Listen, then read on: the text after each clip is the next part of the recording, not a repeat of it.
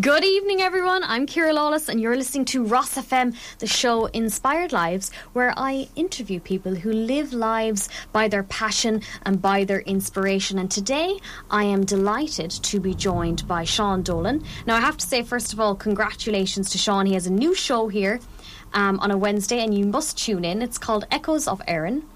Good evening, Sean. How are you? Can you hear me? Very good, Ciara. Now, and yourself? Well, huge congrats to you. And we're going to ask you all about your story now in a moment. But I understand you have a huge humanitarianism um, aspect to you, but you also were previously a teacher. Can you tell me what was the transition like from teaching Yeah. to now? Yeah. So I was teaching for four or five years, and then I decided I had enough with that, and I bought a property, and then I was doing some work on the property, and I was listening to Ray Darcy, and the 24th of February had occurred, so the Russians and Ukrainians had moved into the next stage of the war, and I had always wanted to do some humanitarian work, and the radio was on all the time, and I just thought that like the time was right. Absolutely. And let's just go back right from the beginning. So, what inspired you? I know you've grown up with GAA and you would have had that culture. Um, what inspired you to go into teaching? Um, well, I loved the classroom, and I I loved the environment. I loved the atmosphere of the classroom. I loved the safety and security of being in a class, and I kind of thought that it would be the same when I was at the other end of the desk. But uh, I got that one wrong, and it wasn't it wasn't half as pleasurable. Now I did enjoy it. I enjoyed I enjoyed many aspects of teaching, but it was I, it didn't have the same collective sort of environment as it does when you're a student. Now, luckily for me, I really really enjoyed school, and I suppose I just wanted to kind of stay there for a long long period of my life. But hmm. then when I was actually teaching, I really enjoyed the the students, but I just felt like it wasn't right for me at the time. Now that's not to say I might, I'm, that's not to say I won't go back, but it definitely, it definitely wasn't fulfilling what I wanted in life at that time. Absolutely. And one thing about you, Sean, and everyone's gotten to, to hear it, is you have a fantastic voice, and that's why radio is, is so amazing for you. But also, you have this humanitarian strike, and that's what really kind of got you then to go to Ukraine. So tell us how you were hearing about the war, but what impact was it having on you? Yeah, thanks very much uh, for saying that, and for uh, thanks a for getting me on to Seamus in ROSFM, and I've it's been an absolute whirlwind, so I'm delighted. So thanks a million to yourself as well. Um, yeah, so what? Well, I was I was working away on my own, and I had gone from having speak like speaking to maybe 150 people on average a day, and then I was working away doing a small bit of construction on my own, and the radio was going, and I always had this ever since the age of about 11 or 12. Um, whenever I remember getting the first atlas at home, and I would always be looking at the maps and studying different people instead of maybe reading some reading stories. And the minute I found out, I, I remember when I was about 11 or 12, I remember I found out that not everyone was as well off as we are in Ireland, and mm-hmm. that kind of baffled me a little bit. And ever since then, I, I wanted to go to these places. I wanted to go to people who weren't as well off. I, I just wanted to help like a fellow human, and it, it was always inside me. And then when when the when this stage of the war occurred, and you heard the people coming on live on air, and you know everything that ensued after that, I I decided that well, I'm 28 now. I've no ties at home. I have no steady job. I've loads. I've a lot of energy, and these people need people who are like me, who are who feel like they have something to give. Mm-hmm. So I I thought about it for about five days, I'd say, and then it's just a matter of putting a plan into action. Then. Yeah. And I suppose as well, I suppose awareness when it came to the war. I know you you studied, you taught history in school in Irish, so you would have been so aware of the impact World War Two, and that's huge in the curriculum. I suppose in secondary school as well. So I suppose knowing the effects and then just after that it was just that inspiration and you took upon that. And how amazing is it that you took that? A lot of people might sit back on the sidelines and chicken out at last minute but i think it, it really does go to show that you just have to take action on these things. Yeah exactly. And i i didn't know i didn't i didn't know what i mean luckily very fortunately here we've never experienced we've never experienced down in the south but um, I didn't know what I was going to get into. Yeah. But the, the figures were there, the attacks were happening. If you went over there and you were just a body to move water from one place to the other, um, I knew that I knew that help was help was needed. Um, it was it was a barbaric attack and it's still going on, of course. But it was they needed they needed people over there. So I think the biggest thing was um, sit, let it sit. It, it sat with me for a while, and then I thought, okay, I have to make the decision. It doesn't matter what you're going to do, but if you make the decision that you're going to the border and that's it, that everything else will follow suit. But to make the initial decision, and it's like anybody who has who has ever done any anything worthwhile, it's the initial decision. It's like, am I going to do this or am I not going to do it? And it just wasn't it felt like the right time for me. So once I decided I was going to do it, then it was just a case of staying focused on the challenge. Yeah, absolutely. And when you got to the border of Przemyśl, what did you see? Yeah, that's a, that's that's a really good question because a lot of people will ask, like since I came home, a lot of people, mm. what was it like? What was it like? But I suppose the sense is just what what I saw was um, it was a, it was a shopping centre. So where we were based, myself and my friend Livia, we were based outside. So the border, there's a border town called Medyka, where there was hundreds of thousands of people coming from Ukraine into Poland, and then about eight eight miles, say, into Poland, then was the, the one of the main refugee centres, which was in that town Przemyśl. Yeah. And we just saw it was called the old Tesco. So it would be like uh, it was a it was an old shopping centre that was cleared out of all its stock and all its smaller units, and then in there was camp beds. So them camp beds that you take camping, like the, the flat ones. Yeah. And there was hundreds of them uh, spread around the shopping centre, and just people people everywhere, Ukrainians everywhere, and loads and loads of pets and elderly and children and um, bags and bags of clothes and old shopping bags, and there was no sign of any suitcases or anything. I felt like we were we were getting the it was definitely the lower class people that were coming to us because they didn't have anywhere else to go. So yeah. it may have happened like that. Some of the middle class or upper class might have escaped Ukraine, but they may have had some money so that they could stay in a cheap hostel for a week or two and yeah. maybe have a relative somewhere across Europe. But we were getting the people that had had no literally options. the clothes in the bag, the clothes in the bag, and that that was kind of it. And then wow. they were just they just came to the centre and it was up to the volunteers at the centre to help them find a route to safety, I suppose. Wow, isn't it a huge? Was there many? Like that's a massive responsibility, but was there many of you, We'll say, over that, ensuring all those people's safety?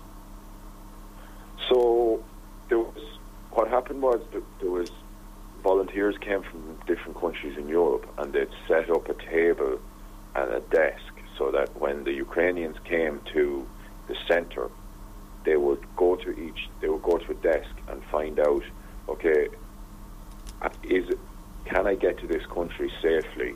What can that country offer me? I don't have qualifications in X, Y, and Z. I don't have any money. I'm disabled. Um, where can you tell me what this country has to offer? Because at the minute I'm fleeing my home and I don't have anywhere to go. So this information is, is, is really vital to how I'm actually going to spend the rest of my life. Mm. So they would come to each desk and they weigh up their options and say we were at the Irish desk. the gentleman there called Joby Redmond from Dublin who had set up the desk.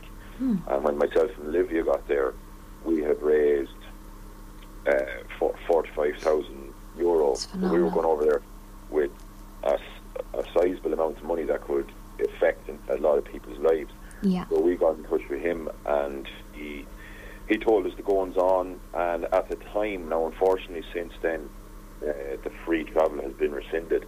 But at the time, there was free transport, free train, and bus rides across Europe, and the ferries were free also. Okay. So what would what would happen was we would be at the desk and we'd go in the centre and in the morning there would be a line of Ukrainian people in front of us and then we would find a translator who could speak Ukrainian and English or Russian in English. And then we would give them the details of what Ireland has to offer. Then we would plan a journey for them to Ireland. So what would happen a lot of the time is because we had to be very savvy with our money because it would only go so far is we would have to send them from an area from the eastern Poland was where we were. We would have to send them to uh, perhaps to Germany where the flights were much cheaper. Because of the amount of Ukrainians leaving Poland at that time there was over 2.1 million of them in the first three months that came across the Polish-Ukrainian border. And because there was so many people there, there was a there was a surge, there was a price surge in the in the with all flights. So therefore, we could be looking at sending a family of five from Poznan, which could be 200 euro per head. But if we sent them on a free train journey to Berlin or Cologne or Frankfurt or somewhere uh, in Germany or maybe northern Poland, we could be looking at 60, 70 euro a head. So we had to, for each person that came, we had to be able to gauge, okay, what kind of a journey is this person capable of making and weigh it up against how much it's going to cost. Wow. And I'm just here thinking as well to myself, so like, it's, you know, the building that you were in, obviously, and you said it was an old shopping centre. Like, there's obviously a lot that goes into, even before the volunteers come over and before the place gets filled. Like, was this being premeditated to get this building ready before the war was even declared? Or was this pulled together within a few hours of the war being declared? The whole facility, we'll say, of the building. Yeah, it was completely. So it was a it was an old shopping centre that was not in use anymore. Hmm. So the mayor of the town that we were in, Przemysl, he ordered that the the army would man the surroundings and like they would do security and police, and then the hmm. Polish police were there, and then it was turned into a refugee centre. But beforehand, it was in a shopping centre. I'm not hundred percent sure on the, how the whole operation came to be, but I guess in times like that, when there's such an influx of people, these kind of things they just kind of come together, and suddenly, if it's starting to work, and there's loads and loads of helpless people coming, you just kind of have to run with what you have, and if it's if it's working effectively, you just have to kind of stay going with it, and hopefully improve as time goes on. But it was an old. We're back. Well, I'll tell you what, the thunder and lightning is getting everything today. We're not too bad here. Oh, that's not so bad. We're down in Roscommon at the moment. We do have a little bit of uh, thunder and lightning, so there'll be a little bit of spot flooding later on, definitely. But let's let's bring us back now to Ukraine in uh, Przemysl. And so you're in the building, um, you're doing your work. Your so your jobs, you're answering the phones, booking flights. What else were you doing? So yeah, we were booking booking flights was the main thing. Um, so when I went over first, we I did more of the physical uh, side of things, like sweeping floors, disinfecting, changing bed sheets, cleaning up sick, and cleaning out toilets and all that kind of stuff that just keeps the running of the camp going. And then um, I was asked if I'd take over the desk. So took over the, the Irish desk then, and from that point on, I spent I think five and a half weeks at the desk and coordinating journeys for the Ukrainians and um, getting them to Ireland. Okay, and you had a, your friend Olivia was with you as well, Olivia Feehan as well. Tell us, was the two of you, did you go out at the same time or did you go out two different times? So the two of us did all the fundraising together, and then um, we travelled across in the van. So we drove across to Europe. We drove across Europe because we figured that Wow, the van okay. would be, yeah, the van would be needed um, for medical supplies Hmm. and perhaps airport journeys. So the two of us headed over, and then she's a psychotherapist in Athlone IT, so, Yeah. or TUS Athlone, I believe now. So, um, yeah, she came home then after two and a half weeks, and I, I'm not hundred percent. I think I stayed, I stayed another five weeks. I think. Wow, okay. Was that a huge thing then for you to say for Olivia to go back and then you were on your own? Did you have to take on more work then, or did, was there more volunteers constantly coming in? Yeah, that was that was challenging. When Olivia went, um, I took over the desk, but I had no support. Ah, So okay. I had an awful lot of money and an awful lot of people in front of me, and yeah, it was massively challenging. It was I was under massive stress at the time. I like I got I developed a shake in my right hand, and I could barely talk at times because of the the pressure I was under. Um, sleep was very very hard come by. Um, so luckily, luckily I I was kind of looking at the situation. I was thinking I'm going to have to uh, share out this responsibility because I can't I can't possibly. You, you- couldn't stay going at, at what I was Mm. doing. So Yeah. um, like so the uh, gentleman from uh, Dublin came over, Conor O'Reilly is his name, and he started doing what I was doing. So he so when uh, there was somebody in front of us, he could take down the passport details. I could liaise with somebody as to what was going on, which was a huge thing. And then we got translators that would work permanently with us and de- dealt with different cases as well. Uh, there was a girl from Sasha. There was a girl called Sasha from New York, and then there was a lady from LA called Susanna, whose parents are actually Russian. Yeah. So she was in a she was in a very very um, tricky situation because her two parents lived in Moscow, supported the war and supported Putin. But here she was, having left uh, the USSR in the 80s, had gone to live her life in America, and now was back at the border supporting uh, the Ukrainians in the war while their parents supported the war in Moscow. That's crazy. Yeah. Wow. So there was, yeah, it's it's it, no more than the civil war in Ireland, or I suppose any Mm. war you, you could say. The, the divisions run so deep that it, it it it breaks up families. Wow. It's funny, you never would think of these things, Sean, unless you're actually presented with them. No, and you never, and that was a, that was a, one thing that re, I remember from it when I was over there, because I think um, when we read about war and we read uh, the history books and that, and you, you, hear these strategies and what different world leaders are doing, and you know if we can suffocate this city, we'll make them surrender, and you hear all of these war tactics and different generals in command, and you know the, the, the language itself is quite romantic and I think particularly some people like to think that they would do things differently more, but when it comes down to it, war is just pure pain. Like war is war is this family in front of you with an autistic child who doesn't know where they're going to go, and the child mm. is becoming more and more distressed because it's lost its teddy on the journey, or you know the mm. dog that they had for the that some family had for the last 14 years. They could they can't go back into Kharkiv or mm. Mariupol or any of these cities and get the dog, and now they're shame they're shaming themselves because they don't have the dog, and you know it's mm. these it's, it's families that are torn apart, and that that like it's just that's what the, that's what war is. War isn't war isn't like the, the tanks and the romantic language and the patriotism and all the other things that go with it, nationalism. When on the ground, like war is just pain, and it's the long-term pain of people's lives. That that's what mm. I took from it. This is the thing, Sean, and as well, I'd say the mental health. Like, was there anyone like was there volunteers in to work with mental health and making sure everyone was okay on that side of things, or was it really like bottom line survival?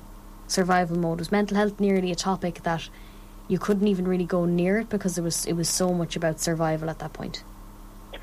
Yeah, that's a really that's a really great question. Um, yeah, I, I think yeah, I think you're right. I think the way you phrase that is probably correct. Like you, you kind of survive.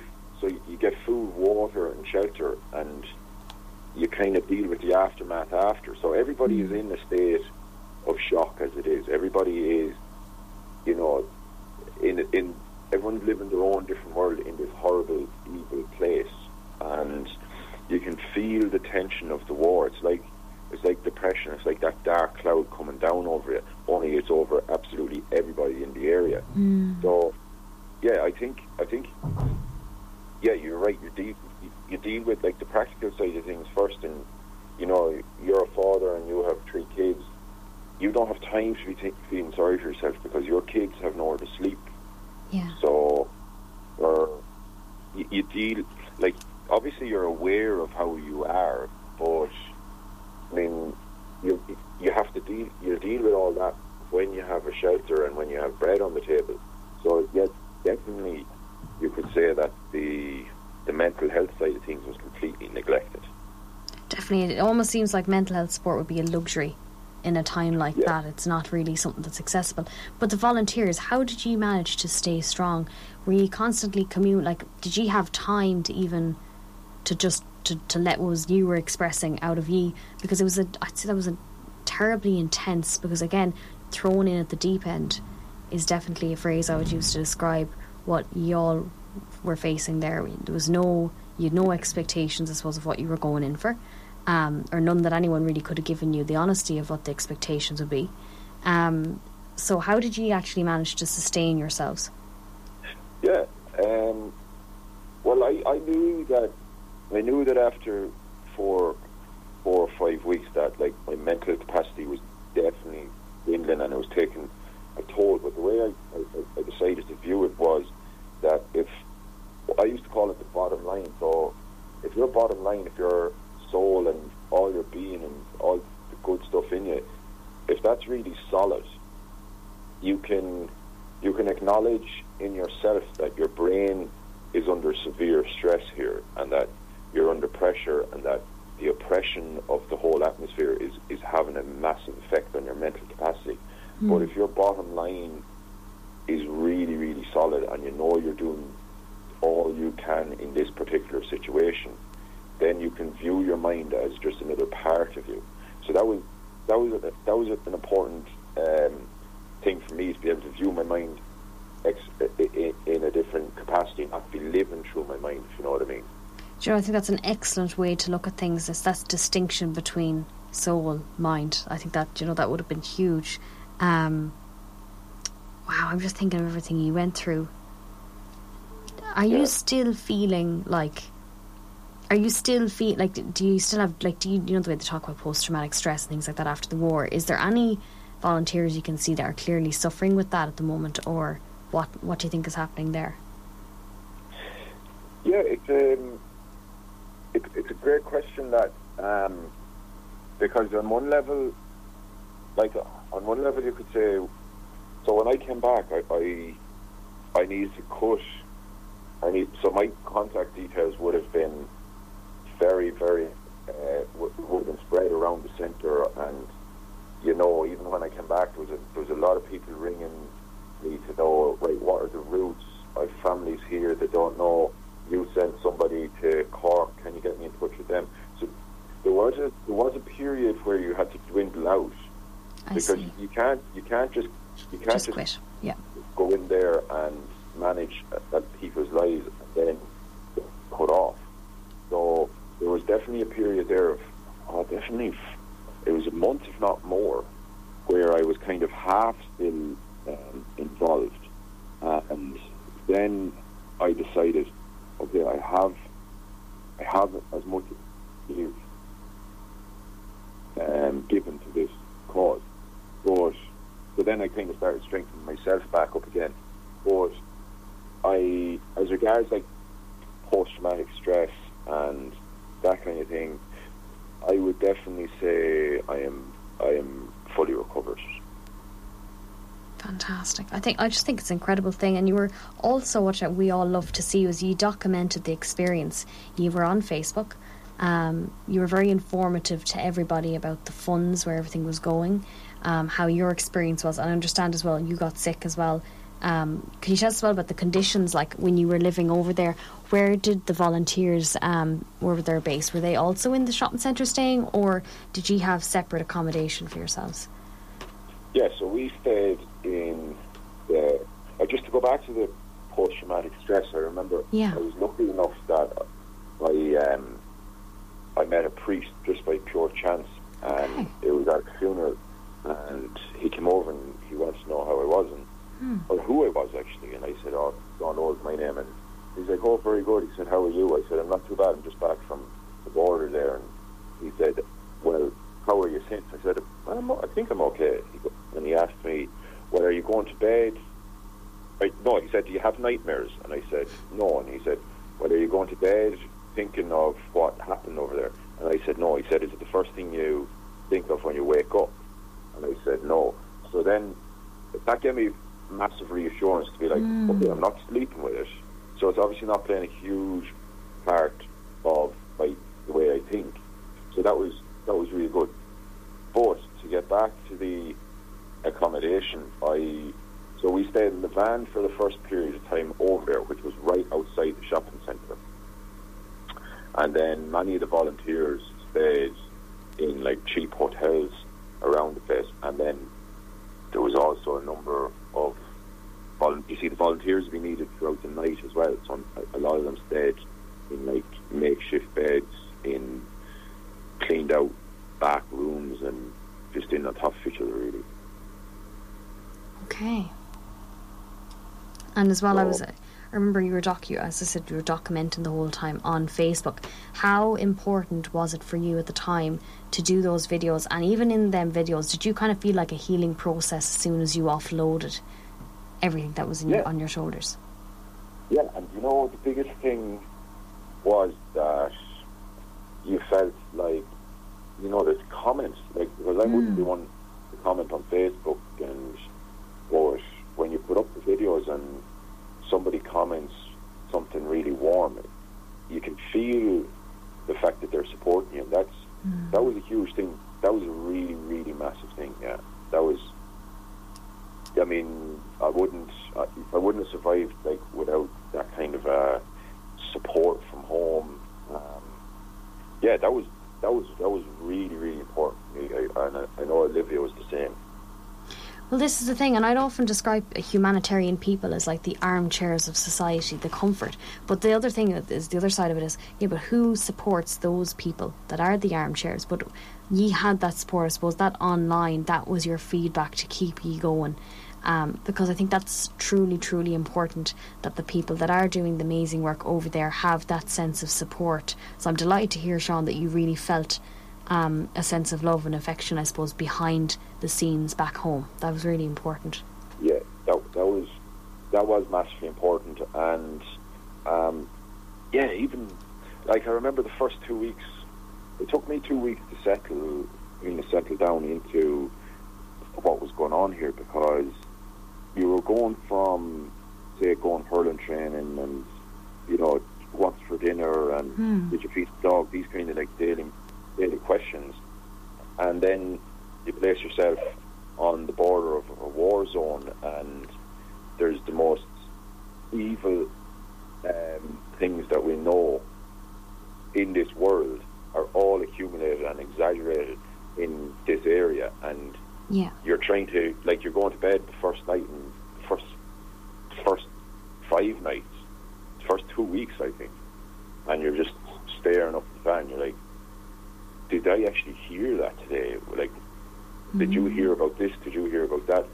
Like the corruption, everything horrible that happens to women and children, as everyone knows, all these things that happen, and you know it, it takes a long time to process it. So for the support to be there was was massively important because otherwise, I think all them things would start wearing away at you.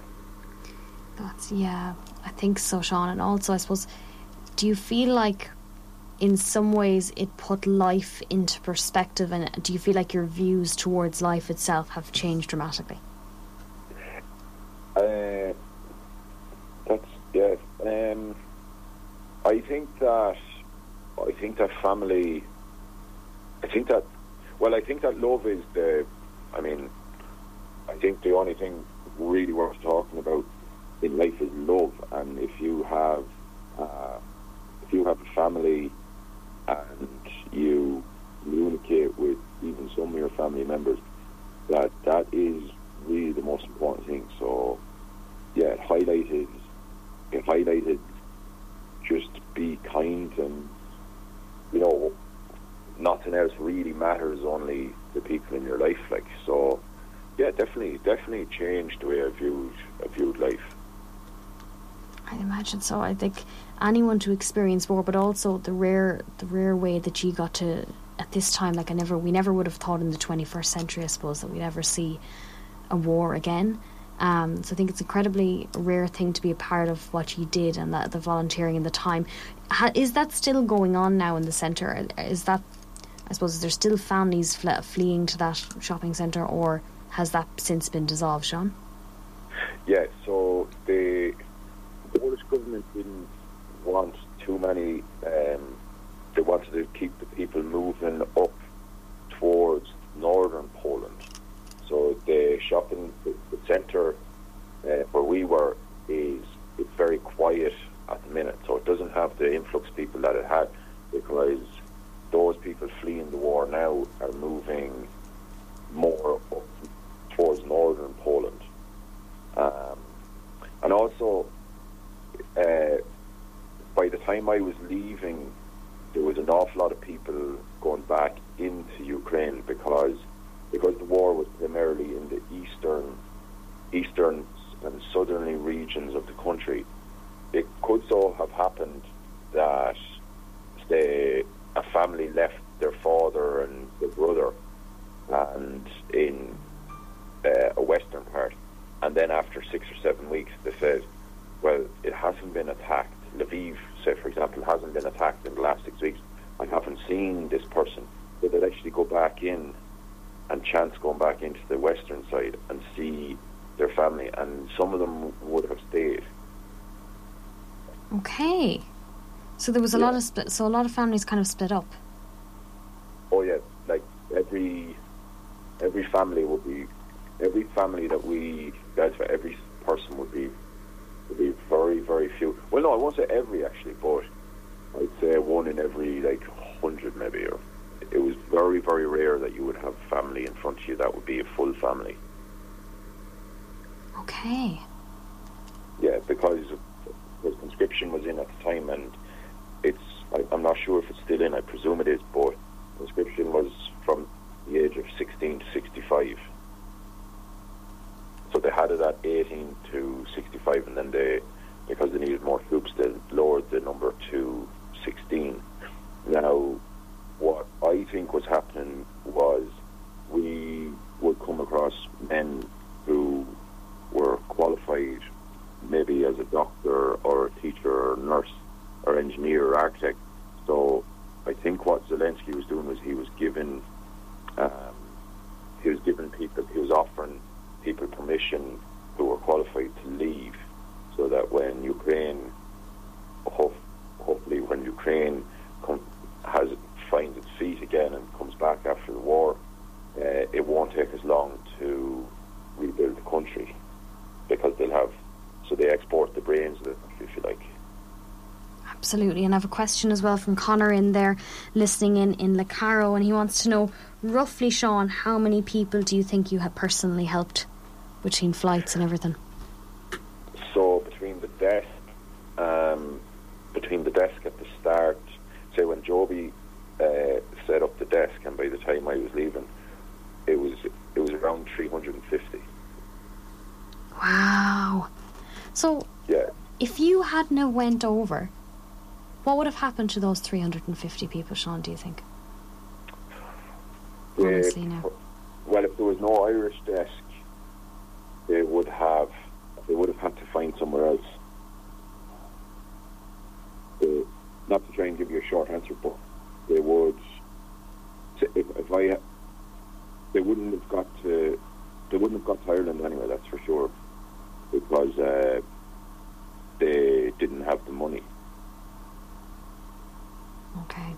And do you think, just in a, I suppose, in an opinion sense, do you feel like they would have got gotten somewhere else?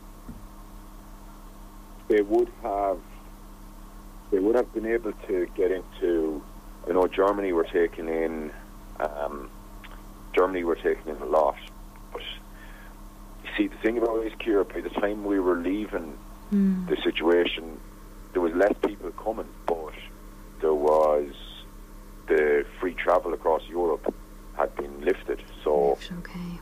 There was no free trains or free buses anymore So a lot had changed. Yeah, so an awful lot. So if you were coming across the border now into Poland, and it happened to me a couple of times where I people have contacted me to know uh, I have, I don't know, say there's three Ukrainians in Longford, and their two cousins want to meet up with them. This could be a volunteer ringing me from the border. They're Yeah. like, Sean, I have, I have two Ukrainians here. They want to get to Longford. Uh, they have family in Longford. Uh, can you help? But I, I'm helpless now because our money is already spent, and also the free travel. So what could have happened when there was free travel is we could have routed them the whole way across Europe to get to Cherbourg in France, and then from there they could get a free ferry into Dublin or Rosslare. But now, when somebody calls me and there's no there, there's no money available, it means that they have nowhere to go because there's no there's nobody going to pay for their flight to Ireland, which costs money, Yeah. and then the, the free travel is not available anymore. So it's a case of I can't help you anymore. Okay, and do you feel like I'm sure from going from a, such a place of so much help and like 350 people to impact the lives of that, that's not just 350, that's the generations to come from them. So, are you still in contact? Like, I suppose I know you said earlier on that some of the contacts was cut off, but did you get to see how they all kind of fared out roughly? And what has that been like for you? Yeah, well, like it, there's no. I know it's it's like when you when you tell people, like, yeah, I suppose I'm I'm proud of what we did, what we achieved. Um, but it's okay for me. Like it's okay for me. I'm in my home here in Offaly, and there's peace. But Mm. I mean, for these people, they're really, really thankful for what happened, and they're really, really thankful that their children are safe. But I mean, the impacts of the war are still affecting them. Mm. But yeah, kind of to answer your question, yeah, I have been in contact with an awful lot of them, and they are they are getting on well. Well, that's fantastic to hear that. Absolutely. And I suppose you had to then, I suppose, detach and then walk away from it. How long did it take that process? I know you kind of we touched on it a little bit earlier, but um, you le- how many days altogether were you in Ukraine? Uh, was there for I was at the border for I, can't, I don't honestly know here. I think it was around seven weeks. I'm not sure. About seven weeks. Yeah. Um, and then when I came home, I suppose I was in a kind of a, a weird space when I came home because I didn't.